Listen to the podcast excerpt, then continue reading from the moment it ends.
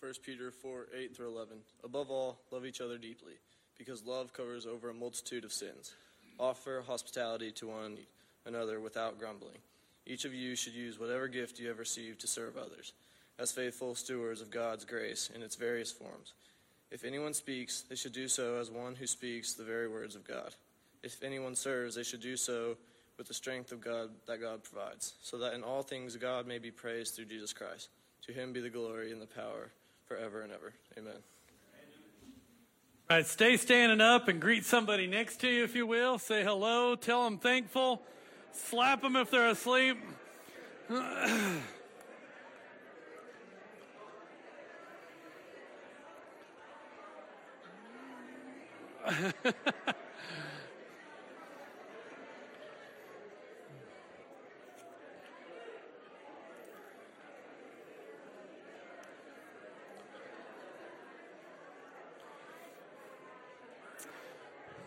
All right.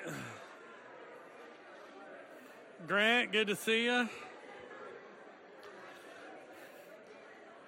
Okay, y'all have a seat as you feel welcome. We're so glad to have you today. Morning, Natalie. Morning, Harley. Mario, good to see you. Glad to have y'all today. I hope um, hope you've had a wonderful weekend. We did have a great day serving yesterday. I know so many of you would have liked to have been there at Big Lift Day. There was just so many things going on, and, and sometimes that's just the way it goes. Um, but we had a great day. We're able to serve and do, do some wonderful things in some homes, and God always answers our prayer. We always pray for Big Leaf Day every year that God will send us somewhere we're needed, and He, of course, did that again. So thankful about that. Also, want to mention this morning something that's new out in our foyer. So I see some of you checking your watch already, as if I, I just started. All right, um, but uh, check something out in the foyer. Maybe you started your timer. I don't know if you time me every week. We have a podcast, so we, I, I know how long it goes every week, so that's fine. It goes as long as it needs to. That's as long as it needs to. If somebody dies, they die. That's right. That's right. That's right. No, I'm just kidding. All right. Uh, out in the foyer, new thing I want to tell you all about. Super exciting. We have a grow board out there. It's out just above the coffee. Um, and what, what a grow board is, is we've got one area on that board uh, that is just all spiritual disciplines. If you want to learn more about how to fast, if you want to learn more about scripture meditation, if you want to learn how to study the Bible better, there's information out there. There's, there's, um, there's eight different uh, uh, uh disciplines out there. Uh, and so pick those up. We want, we'll refill those as they go empty. And then the other side of the board has just eight different, um, Bible reading plans. And so you can pick those up. If you want to read the Bible through in a year in 2022, there's a plan out there for you. If you want to read the New Testament through in 90 days, if you want to read the Bible through in 90 days, uh, it's out there. That's a, that's a chunk. It's about 16 chapters a day. But there's all kinds of reading plans. Just a great way to grow, be involved in disciplines and those things. And so just want to make a note of that. We'll say some more about that as we get going. But we are glad that you are here uh, this morning. So I heard this story of a guy named Robert who was in business with his brother. And for Christmas this year, he received an amazing gift in this particular year. His brother and him had done pretty well in the year. And so his brother, since they were in partnership, brought and bought his brother a brand new Corvette. Robert loved driving this car. Brand new, it was red, it was fast, everything that a Corvette's supposed to do. And one day he was leaving his office and he came outside and there was this young man, about 11, 12 years old, walking around the car, checking it out. And as Robert got close to the car, the young boy asked him, he said, Is this your car? And Robert said, Yeah, it is. You like it? And then unexpectedly, the little boy replied this way He said, I love it. I wish I could give away a car like that. He said, What do you mean? The little boy said, Well, where'd you get it? He said, My brother gave it to me. The little boy said, Well, that's great. And he just kept staring at the car. So Robert ended up saying, Well, this is a little off, off base, but do you want to ride? So the little boy said, Yeah, let's get a ride. So they jumped in the car together and they started going down the street. After a couple blocks, the little boy from the side, uh, from the passenger side said, Stop, stop, stop. Robert stopped the car. Little boy jumped out and went in front of the car.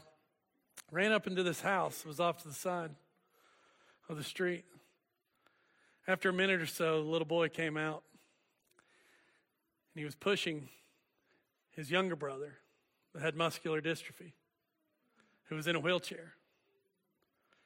And he pushed his little brother up to the side of the car. And he said, See that, bud? That's the car I was telling you about. Someday, I will buy you a car like this. Don't we all want to be a big brother like that? Last week, we continued into the second half of the book of Ephesians. We crossed the threshold from theology into practice. Chapters 1 through 3 of, of Ephesians is Paul's identity, where he makes the case for what Jesus has done, that he has united all people under Messiah Jesus. Then in chapter 4, he switches into practice. Because of this is who you are, let me show you how to live it. And he began last week with saying, the number one thing that I want you to know about is to be united, to live in unity with each other, to strive for it, to be zealous for it. And today, as we jump into chapter or verses, chapter 4, verses 7 through 16, Paul is going to compel us to discover that unity comes and our witness comes through practicing the gifts that Jesus has given us. So today, what I'm going to pray for I want to pray that the Word of God may move us this morning to be brothers and sisters who want to give great gifts to our family and to our community. If you would, grab a hand of somebody next to you and pray. I want to pray for us. I'm going to pray for another church in town. And I do want to, I probably should have mentioned this weeks ago. I never kind of explained why on Sunday mornings I've been praying for other churches. Some of you have asked. Um, we pray for other churches, not because we agree with everything they may do. We pray because people gather in the name of Jesus and we want God's will to be done. And so that's the only reason. Just like I pray for family members that don't know Jesus, for God's will to be done. Just like I pray for my enemies, for God's will to be done. Just like I pray for anybody, for God's will to be done. So this morning we're going to pray for our friends at the First Christian Church as we have a few weeks ago. Let's pray. Lord Jesus, we need you. It seems that the world continues to pull so many of us away from you. And God, may we again today, may we, maybe for the first time or maybe just for the tenth time or hundredth time, get a new taste of you and, and, and discover once again why we, why we love you and why you love us and how good you are today, Father. And God, may we see inside of each of us that you haven't just gifted some of us, you have gifted all of us. And we pray that this scripture will come alive. That's all I know how to ask for that, Father, for my sermon. I want to get out of the way. I want your word to speak. Um, so humble me, Father. And God, we pray for our friends and uh, loved ones over at the First Christian Church this morning as they meet. May your will be done. May you be blessed over there. And uh, Father, may people come to know you in this city. God, we love you. And we give you this time. This is yours, Father. Let us focus on your word. In the name of Jesus we pray. Amen. Let's jump right in. Ephesians chapter 4, 7 through 16. 1 through 6 is all about unity. You have all you need one Lord, one faith, one hope, one baptism, one Lord and God and Father of, of all. And then he starts with this he says, But to each one of us, grace has been given as Christ apportioned it. This is why it says, and he quotes Psalm 68 When he ascended on high, he took many captives and gave gifts to his people. What does he ascended mean except that he also descended to the lower earthly regions? He who descended is the very one who ascended higher than all the heavens in order to fill the whole universe. So Christ, this gift giver, himself gave the apostles, the prophets, the evangelists, the pastors, and teachers to equip his people for works of service, so that the body of Christ may be built up until we all reach unity in the faith and in the knowledge of the Son of God and become mature, attaining the whole measure of the fullness of Christ. Then when we exercise our gifts, we will no longer be infants, tossed back and forth by waves and blown here and there by every wind of teaching in the cunning and craftiness of people in their deceitful scheming. Instead, speaking the truth in love, we will grow to become in every respect the mature body of Him who is the head. That is Christ. From him, the whole body, joined and held together by every supporting ligament, grows and builds itself up in love as each part does its work. Paul writes some beautiful words saying, God, or Jesus the Christ, has given gifts, and those gifts will come together to make Jesus visible all over the whole world and they're to be exercised in the church. So I'm going to begin. Let's talk church. Church, does that sound good? Let's talk church because I want to mention something that I think I'm part of this problem. I'm very much a part of this problem, but I want to mention it because some of us, maybe even many of us, probably not all of us, but many of us were taught a very narrow view of how church works. We were taught in unsaid ways that there are basically only two roles of church. There's only two ways to do giftedness and leadership in the church. You either lead from the front or you learn from the back. Now, I know that's an oversimplification, but we, as we do Sunday mornings, we have taught people that my role is either to be gifted up front and speak and share and pray and read and serve communion and maybe teach a Bible class. Or if I can't or I'm unwilling or I don't feel gifted in those areas, then my only other role is to sit and learn from the back and take it in. Now, again, an oversimplification, a broad stroke, but I think each of us know how much truth there is in this. We all feel it. The church of the modern day is more amassed with resources and yet at the same time unprepared, unable, and unequipped. Because we live in a church culture that has overvalued the stage and undervalued servanthood in every day. We are, in an honest sense, what I would say, caged as a church by Sundays. We're in prison, and we have imprisoned ourselves because we have made Sundays the culmination of the Christian experience. That's why most of us will often skip on Sundays because we've said yes to everything else in the week. It is the culmination, and by the time we get to the culmination, we don't have enough energy to culminate. We're caged by Sundays, locked in of iron bars, that language that has taught us that you go to church when the truth is we are the church. We have been shut in with other bars, generation after generation, that has taught unsp- unspoken hierarchies that kids and teens cannot lead until they reach a certain age. We teach that not through open language, but through week after week practice. We're locked up and we've thrown away the key by program development over people development. We uphold big events and people show up for that, but we fair, we very rarely learn to disciple each other.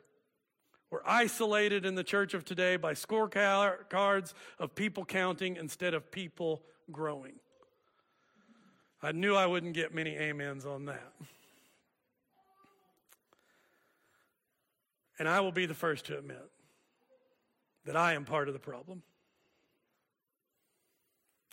I work hard for Sundays and often miss what Paul is doing in Ephesians 4 7 through 16, because what he's doing is flipping that upside down. He's sharing good news. He's saying to us that there is a solution. And Paul is pointing us in the right direction. And he does that in four easy movements. I'm just going to go through them very quickly today.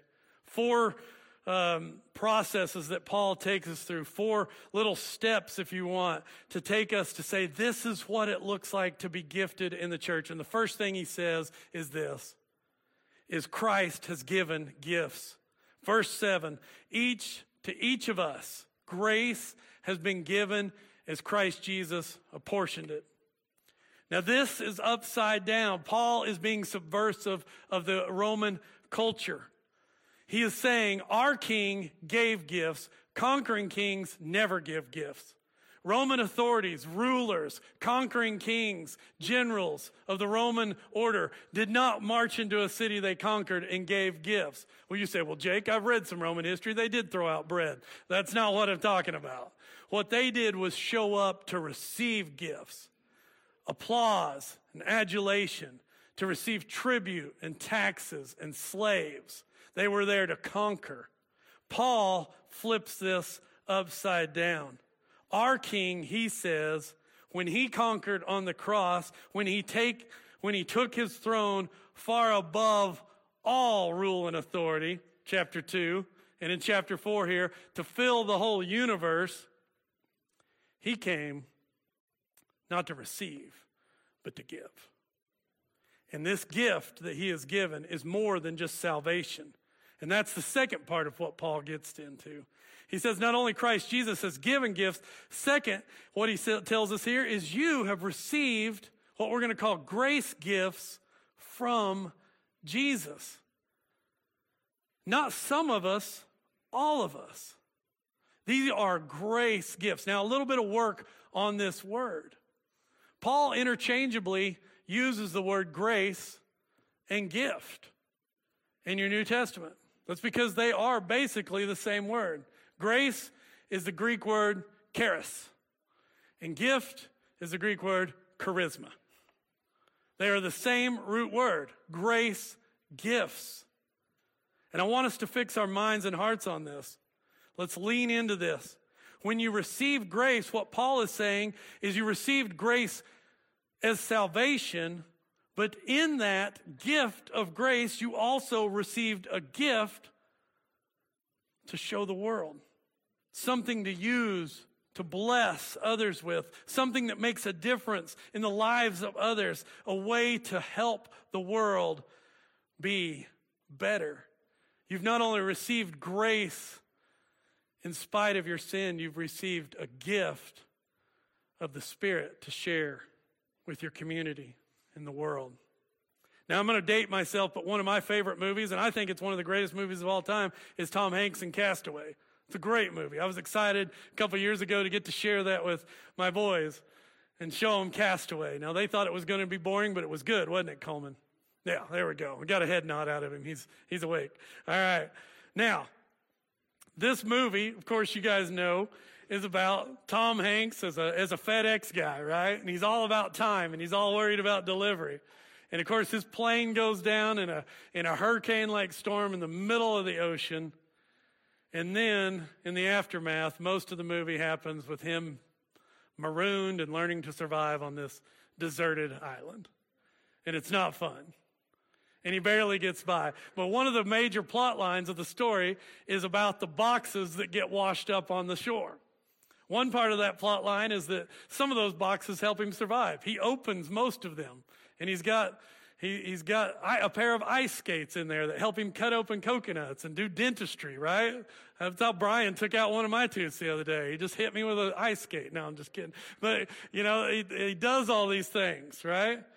But then he has, in the major plot line of this movie, he's got one box from West Texas. And it was shot right out here, right? You guys remember that? Some of you are like, I wasn't alive when Castaway was filmed. I know, I'm dating myself. But this one box that he never opens, right? And at the end of the movie, spoiler alert, sorry, I don't, we shouldn't do spoiler alerts that are movies over 10 years old. But at the end of the movie, he finally delivers this one box, kind of completing the whole story. Now, if you've watched that movie, and there was even some parody commercials that came out after this, you probably wondered, well, what if that was the one box he didn't open, and in that box was a sat phone, right? Or in that box was a knife and matches, and a flashlight. And in that box was something that he really needed to survive or even escape from the island. And I bring that up because of this. Because we often, what we do is receive the gift of salvation from Jesus, but we never open the rest of it so that it can be a blessing to the world. This passage says you have received grace gifts, grace that is a gift for the world. It'd be a terrible plot twist if Castaway finished with him arriving at that home out here by Booker or wherever it was, and the lady opened it and said, "Oh, my sat phone," right? Be a terrible plot twist. Would have made the made the movie very ironic and not very funny. But it's a terrible plot twist in the modern church that we are given the gift of salvation, but we never open it up to become a gift of the Spirit for the world. What this world needs and what this church needs is you exercising your gift. Christ Jesus has given gifts, and all of us, you all have received those gifts. Grace is not for salvation alone. Grace is an overflow to be a gift to the world. So Jesus has apportioned those gifts. You have received those gifts. And so what Paul also says is you are a gift. The third movement, he says this. We're going to read 11 through 15 again. He says, So Christ gave the apostles, the prophets, the evangelists, the pastors, the teachers. It's easy to remember that if you remember the acronym APEPT, A P E P T, apostles, pastors, or pa- uh, prophets, evangelists, pastors, teachers, right? It's not that easy. I messed it up. Right? He gave those things. To do what? To equip his people for works of service so that the body of Christ may be built up until we all reach unity in the faith and in the knowledge of the Son of God and become mature, attaining to the whole measure of the fullness of Christ. Then we will no longer be infants tossed back and forth by the waves and blown here and there by every wind of teaching and the cunning and craftiness of people and their deceitful scheming. Instead, speaking the truth in love, we will grow to become in every respect the mature body of Him who is the head, that is Christ. So he says, You have been given these gifts, and in short, you are a gift. Your gift makes the church look like Jesus. And when the church looks like Jesus, the world sees Jesus. You've been given this gift to build it up, to mature it. He gives us five gifts here. It's not a complete list of gifts. It's not an exhaustive list of gifts. I don't know why he mentions only these five here, but we know there's other gifts listed, listed in Romans 12 and 1 Corinthians 12 and 1 Peter 4, some that the boys read just earlier. Paul doesn't mention those, but the point here is clear. What he's saying is, and please hear me, the church needs you. You are a gift to the church. You are part of the church, so the church can be Jesus to the world, so it can be Jesus to each other, so it can grow and it can mature. Now, one note on this is that sometimes in our giftedness, we start to believe that we're irreplaceable. That's not what he's saying.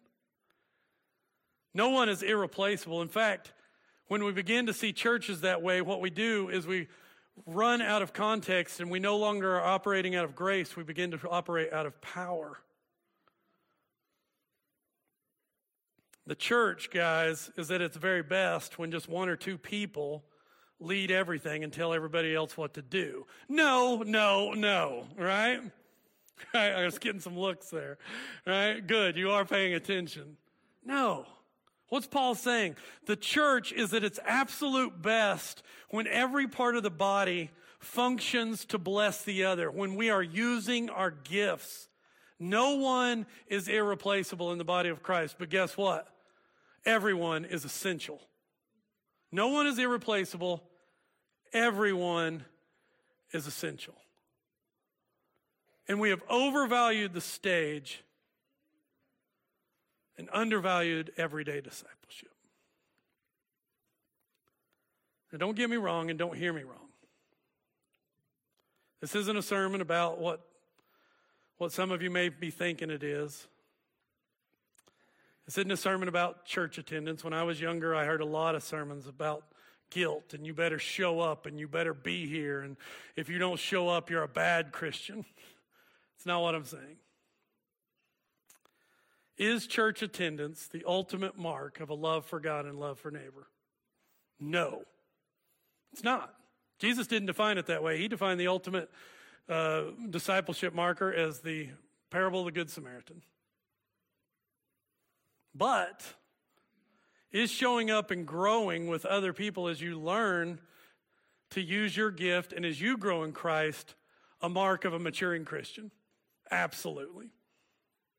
In other words, should we be worried if people don't show up? Not as much as maybe we have been in the past. But should we be worried if people aren't using their giftedness? Absolutely. Because all of us are gifted. All of us are a gift to the church. You are a gift, and we cannot be who God has called us to be in Canadian without everybody else being a part. And fourth and finally, and this one I couldn't come up with a good term for, is that just church is a team. It's team sport.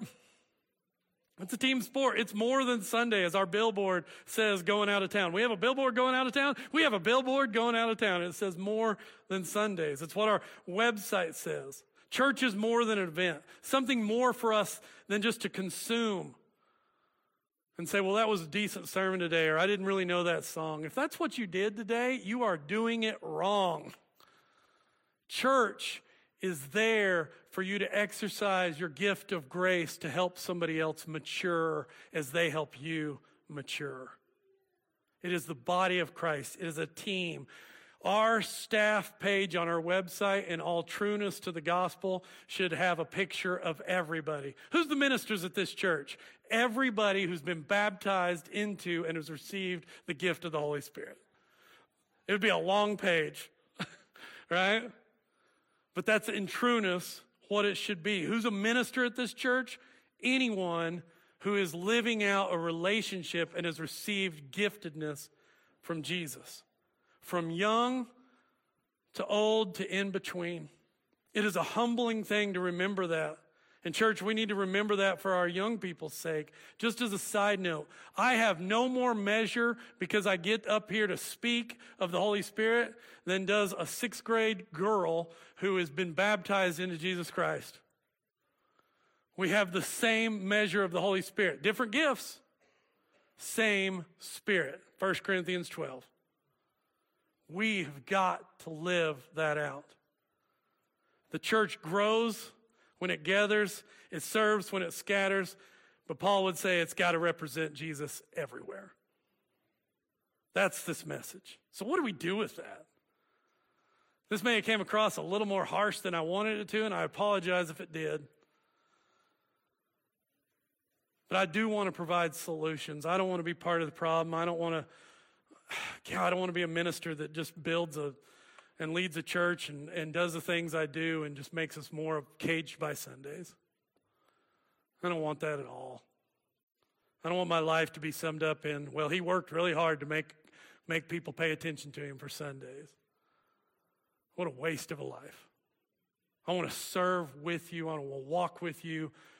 I want you to help me follow Jesus as I help you follow Jesus. So, what do we do? Well, I think here's where we start. I want to give some practical stuff. Here's what we do. It's really simple. On your app today and on the website starting today, and some of you got ahead because you look at the app throughout the week, is we have a spiritual gift assessment ready for you to go. We have, we, we have the access and the ability to take a spiritual gift assessment, and we want everybody to know where they're gifted. And you may have already taken these tests, and you may already know. I want you to take it again. I want you to get on there today. We don't have time to take it right now, and we don't want to do it in five minutes. We want you to take your time with it. But we want to, as a church, to start to learn where we're gifted so that we can know where to plug you in and we can build disciples in this church of all ages. No one sits on the sidelines in this church. Nobody is supposed to be just out to pasture in this church. We're all to be working and growing together. And it begins with us asking questions okay, well, where am I gifted. So I want to encourage you, and we'll encourage you over the next few weeks and into January to take this little assessment. to spend some time with it, pray over it, and then discover some things that you're good at. And then what we're hoped to do is to start to use people in their giftedness. We can't lead unless we know how we're supposed to be leading.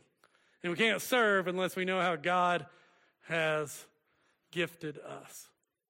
And so I want to encourage you to be part of that. And I'll close with this story. Mike Mason, you, you may have heard of Mike Mason. He has quite the resume. He's an African American man uh, who's right at retirement age 63, 64 years old.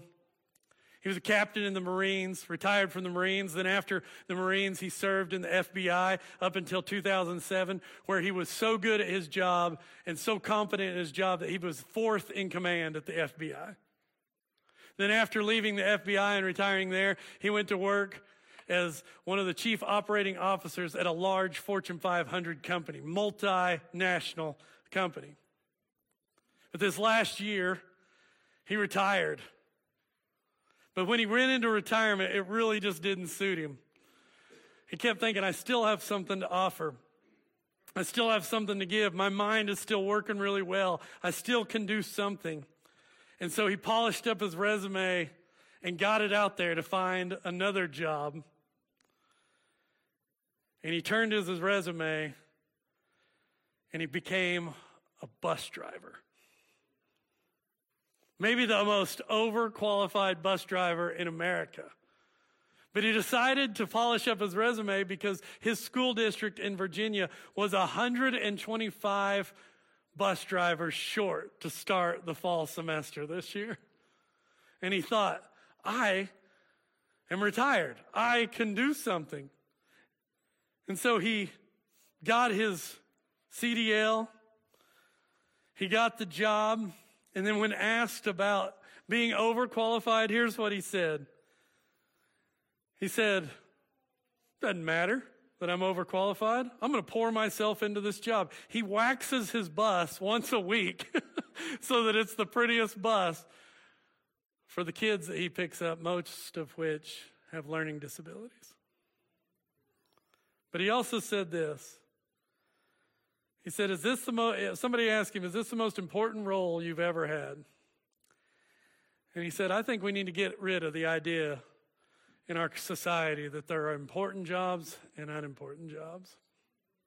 Every job is important when you're part of something bigger than yourself. Man, there's wisdom in that statement. Mike Mason had climbed some pretty high leadership ladders.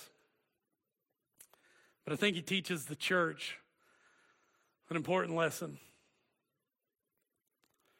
What it means to be gifted is that it doesn't matter what my gift is, I'm going to use it and give 100% to it. Because my Lord and Savior Jesus has given me grace. And I want to share that grace gift with the world. Whether that's writing notes because you're good at encouragement, whether it's teaching kids' classes, whether it's greeting people outside, whether it's serving meals and taking meals to people, as so many of you do so well, whether it's going, I don't know where I'm gifted, but I'm going to find out and I'm going to say yes to whatever I can. I had a friend do that a few years ago friend at Stillwater. He was not active in our church, and he decided for a New Year's resolution he would say yes to every opportunity God sent his way. Completely changed his life.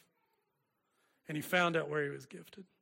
It might be that, or it may be that you don't know that you know that you could be a prayer warrior for Jesus. It may be that you don't know that you may be an amazing middle school teacher. And you say, well, middle schoolers scare me. God usually works through our weakness. They scare me too, and I did it for 15 years, and they still scare me. All right? High schoolers are okay. Middle schoolers, eh, right? But we use our gifts. May we be a church that isn't just doing Sundays, but that what we're doing is we've all had an aha, and we're living it out because we are gifted and we've got somewhere to use it.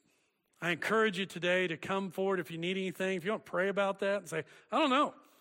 I don't know what that looks like in my life. We want to pray about that. But more than that, I want to encourage you to take that test. So our shepherds can see that.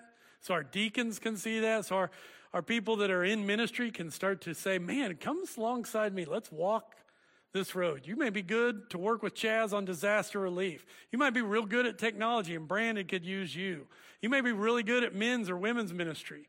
It may be anything, young and old. If you are a baptized believer, take that test. Okay?